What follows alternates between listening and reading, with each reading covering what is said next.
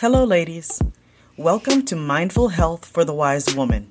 It's Nadine, yoga teacher and retired doctor, here to bring you and your body together, not in sickness, but in health. Thanks for taking this time for yourself.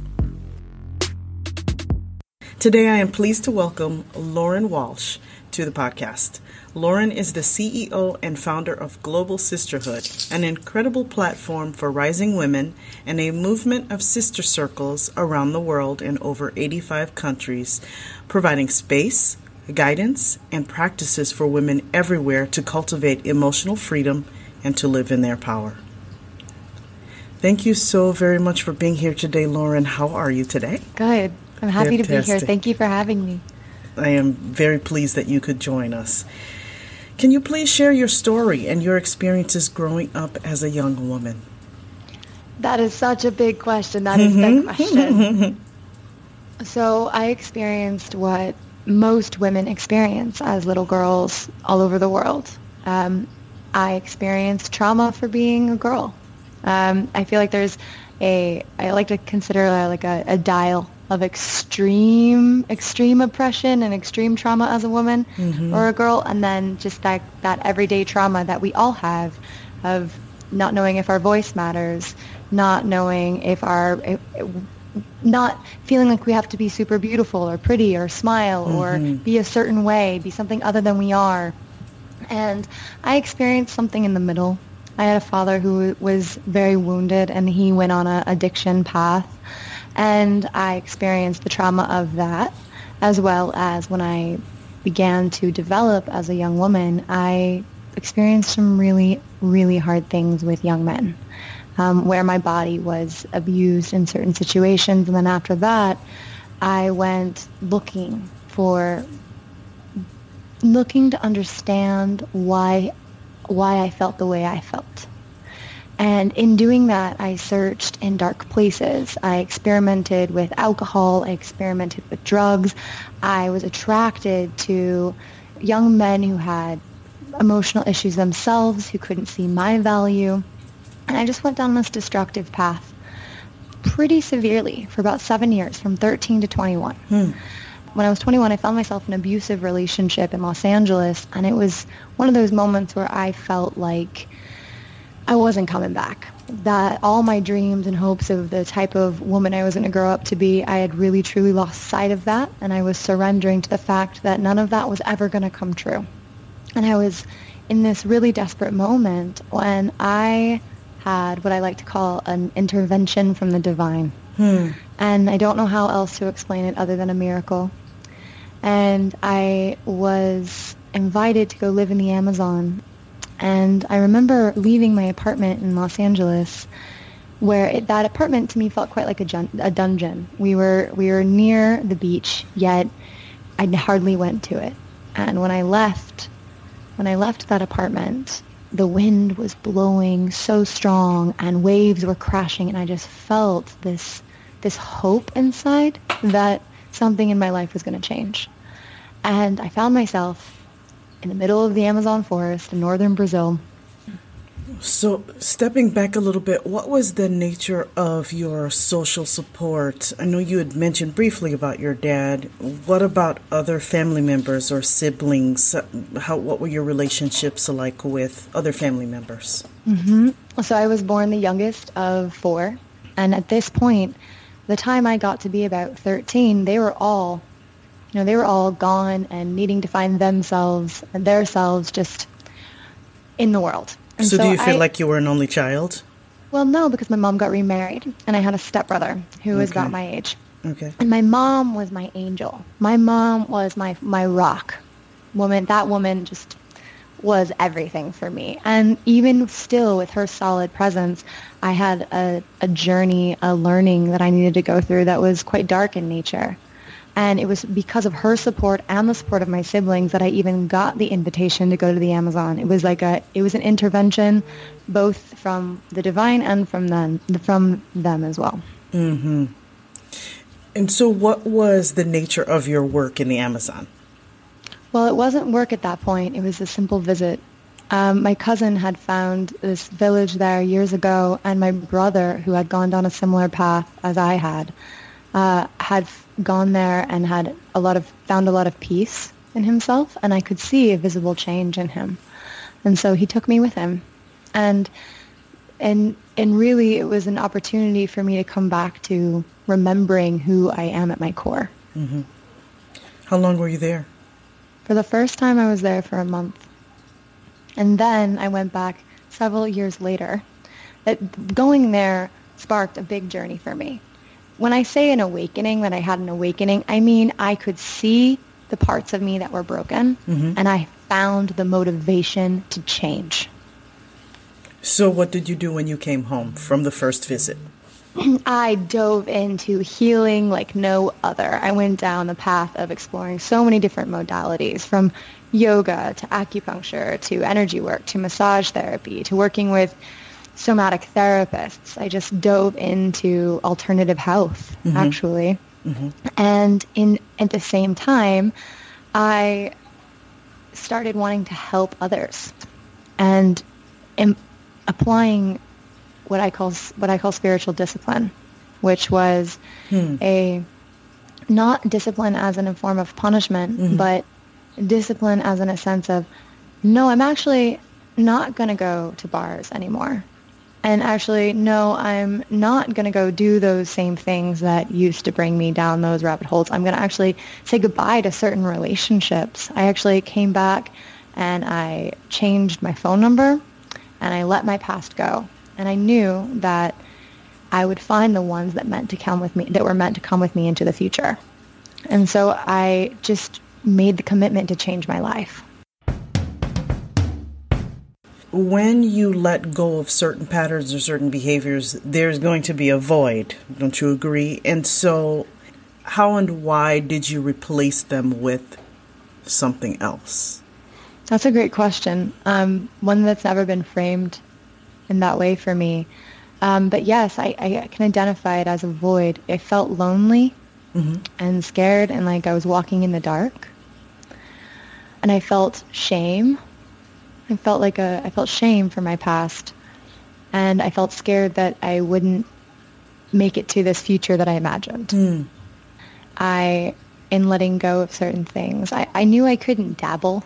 You know what I mean? Like I had to like straight cut certain habits because okay. they were too they were too attractive to me. Like for instance, some people know that if they have a little bit of sugar, they're going to have a lot of sugar. It was like that with a lot of things for me. Relationships that I had codependent patterns with, all sorts of things. And so what I filled that void, void with was spiritual practice. That makes a lot of sense.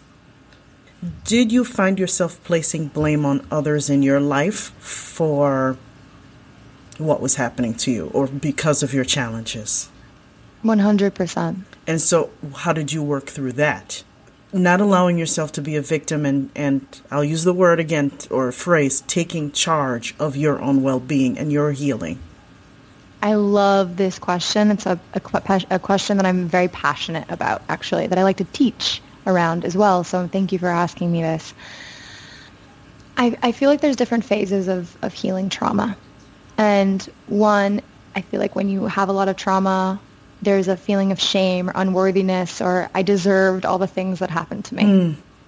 And then when you move through that, and you must move through that, there's this, wait a second, actually no this person did this and this person did this mm-hmm. and this person did this and mm-hmm. i was actually kind of innocent and there's this rage or this anger mm-hmm. which is which is a natural step in the process it's needed because it, it's a force of energy that helps move you out of that kind of apathetic sad position and so in that i saw myself I, I recognized my victim consciousness and I took ownership, I guess. I, I, I think I wouldn't have been able to take accountability or ownership unless I believed that I there was something more to life than than just existence. I had to for me how I let go of victim consciousness was by realizing that I am a soul in a body and I'm here and my journey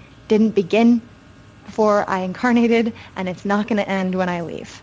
And me believing that helped me say, okay, then I get I, there's something there is a power in me to choose my journey, and if I want to choose my journey, I have to cultivate my soul. And if I am giving away my power through blame and victim consciousness, then I'm not spending that time cultivating my soul. So the key word in what I heard you say was choice. You mm-hmm. made a mm-hmm. choice. And you saw that mm-hmm. all of it was a choice, whether it's destructive behavior, whether it's playing the victim or believing yourself to be the victim. And sometimes we are. But then what do you do with that? Can you choose to move past it? I, I thank you for that answer.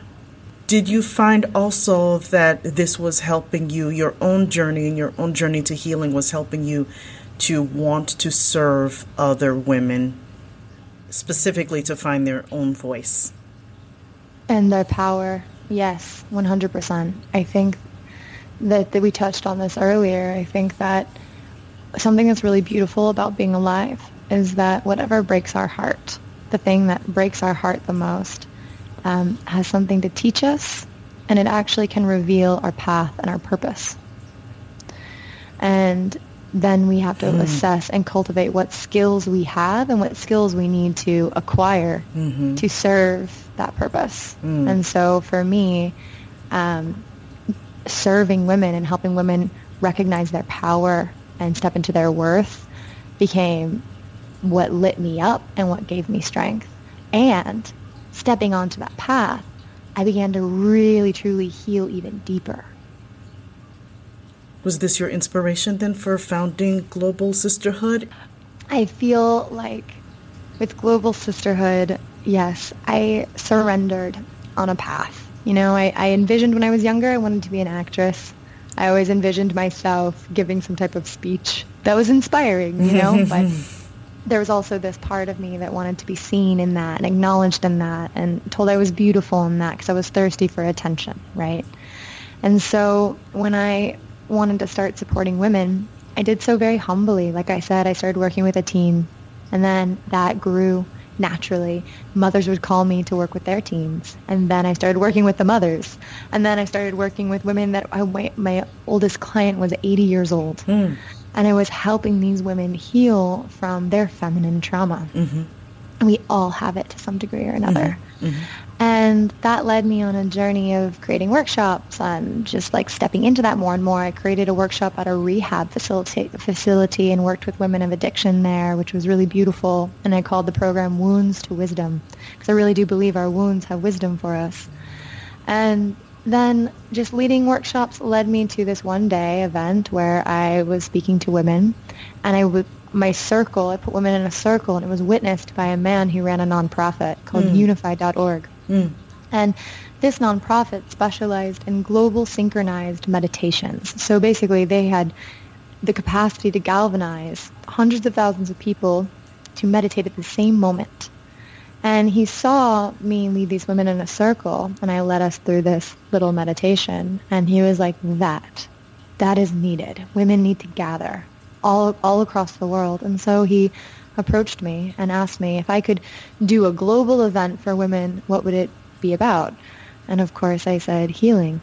And um, we began working and created a concept and launched Global Sisterhood in 2016 you know, just a, a hope that it would touch some people. And our campaign video had over a million views within two weeks.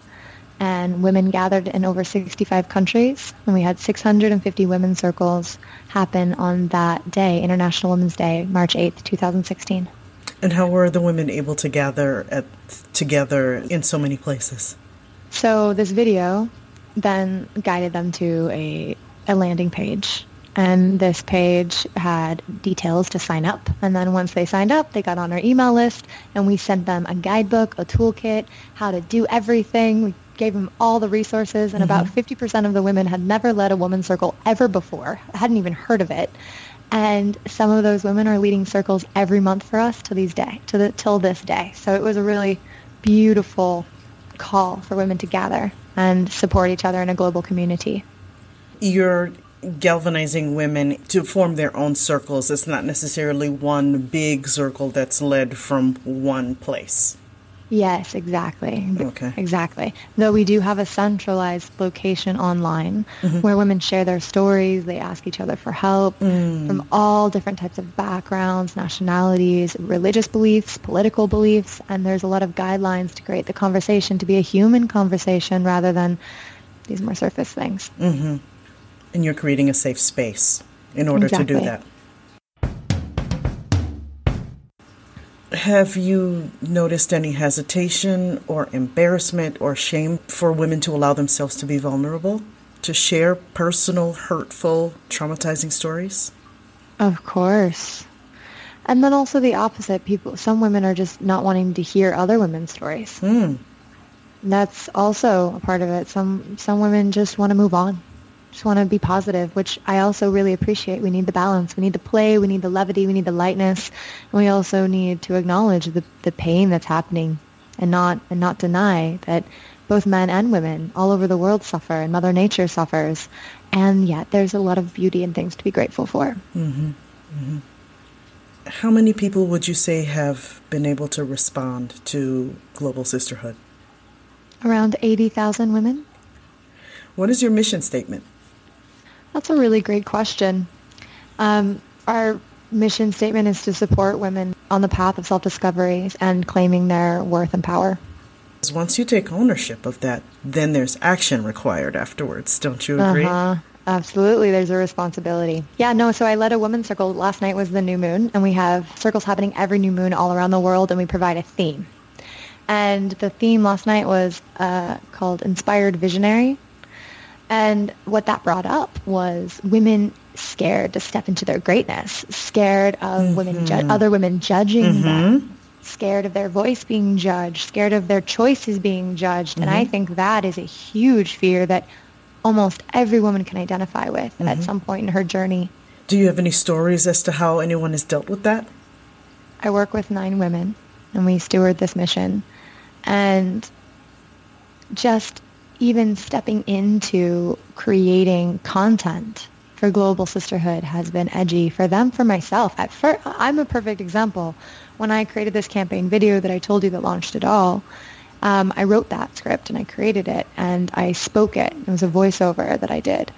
And I was really afraid that people would think I was presumptuous. And then even this year, I did another campaign video and I'm actually seen in it and I'm speaking in it. And I'm speaking about freeing the feminine. And I felt scared and presumptuous myself because I'm speaking about freeing the feminine and I am a white young woman in America. And so there was a part of me that was like, I feel, I feel scared of what people will say about me. And so there's a lot of that that I still deal with and that my team deals with because we're we're trying to touch the souls of many women and yet we're still learning ourselves. And we're, we we notice we know that we're not doing everything perfect in our own lives and so it's vulnerable to put yourself out there when you can be criticized because we're not perfect. None of us are perfect, but if if we don't speak up, who's going to? And everyone has a unique voice and everyone's story matters. I agree. And I don't think it's ever too late to realize that. It's overcoming and making that choice, right? To overcome mm-hmm. that negative and not self sabotage. How can we connect with Global Sisterhood? How can we find you?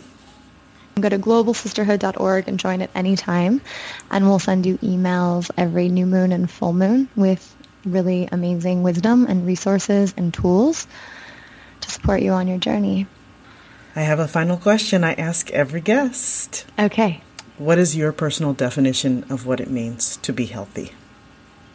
My personal definition of what it means to be healthy is to be emotionally aware, mentally attuned, recognizing you are not your thoughts and that your mind is not your master, that your mind is here to serve the heart. And living a life serving the heart is my definition of health. Beautifully said. Just beautifully said. I, I love our journey that we took today. Thank you so very much for being here today. It's a pleasure to meet you. It's a pleasure to meet you too. Thank you so much for having me.